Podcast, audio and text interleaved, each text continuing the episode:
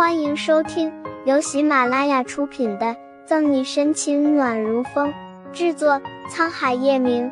欢迎订阅收听。第一百五十五章最奇葩的要求。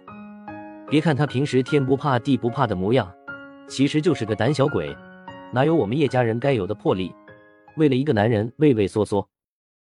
叶晨玉神笑，沈西不以为意的撇撇嘴。你懂什么？这叫情趣。他更想说的是，他们叶家人的魄力，就像叶晨玉这样强抢良家少女吗？情趣。等红绿灯的叶晨玉突然拉过内心吐槽的沈西，轻抚上白皙的脸庞，用指腹摩挲着她细腻的肌肤。是不是就像我们现在一样？突如其来的肌肤接触让沈西打了一个激灵。沉沦在叶晨玉可以装下星辰大海的眼眸里，这张性感的唇看起来好可口。昏暗的灯光照得沈西脸色绯红，意乱情迷，微微闭上眼，凑近叶晨玉，近了，更近了。就在两唇快要碰上，后面的车子不断按着喇叭，尖锐的喇叭声唤回沈西道思绪，吓得他马上推开叶晨玉。脸红的厉害，再着急也先等回去。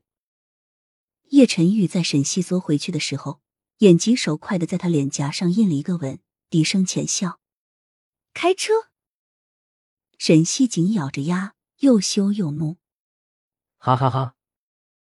愉悦的笑声回荡在车里。叶晨玉在下一个红灯来之前启动车子，回到盛世庄园，沈西自然免不了被叶晨玉一番折腾。半个月，何俊轮奸抛尸案一审结束，杨香涉嫌买凶，用残忍的方法杀人抛尸，被判死刑，一年后执行。吴父涉嫌养父养母的不自然死亡，在何俊一案中推波助澜，被判无期徒刑，终身监禁。听说在法官判决的时候，吴父要求执行死刑，为自己的错付出代价，被驳回了。好死不如赖活着，无期徒刑犯要求死刑。这还是有史以来最奇葩的要求，只有沈西知道，吴父怕是被叶晨玉关照够了，自己又没有决心自杀，才有这样的请求。你敢有勾搭我女人的心思，我就有把你头拧下来的本事。剩下的时间会有人教你什么人可以碰，什么人不可以碰。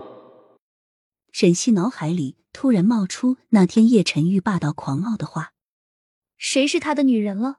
真是的。”沈西嘴角不自知弯着甜蜜的弧度，小声嘀咕着：“呀呀呀！”神情扭捏，满脸绯红，羞羞答答。我们的沈队长这是在思恋谁家的少年郎啊？准备回去的穆饶一出来，就见咖啡机旁边的沈西羞怯的模样。被这么一揶揄，沈西脸红到脖子根，娇嗔道：“胡说八道什么呢？小心我撕烂你的嘴！”小西西，你也太不够意思了吧！有男朋友都不介绍给我，我们两个还是不是好朋友？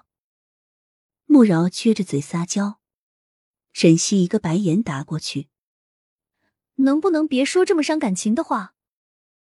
不过还真别说，小西西你的眼光挺好的，叶晨玉不错哦。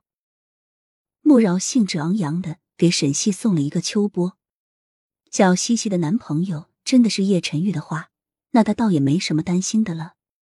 沈西喝咖啡的动作一顿，秀眉微蹙。你怎么知道他的名字？为了不掀起轩然大波，除了宋义外，没有谁知道叶晨玉的名字。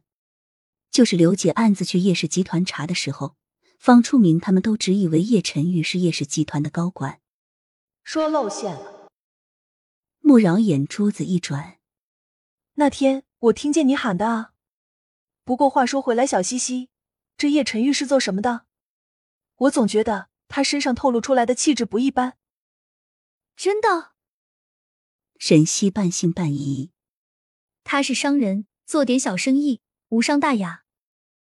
穆饶嘴角一抽，做点小生意，无伤大雅，能把华夏经济龙头说成这样平淡，都不知道该说沈西低调，还是说不够意思，连我也瞒着。你们在说什么？莫饶还想再试探沈西，宋义就从副局长办公室出来。本集结束了，不要走开，精彩马上回来。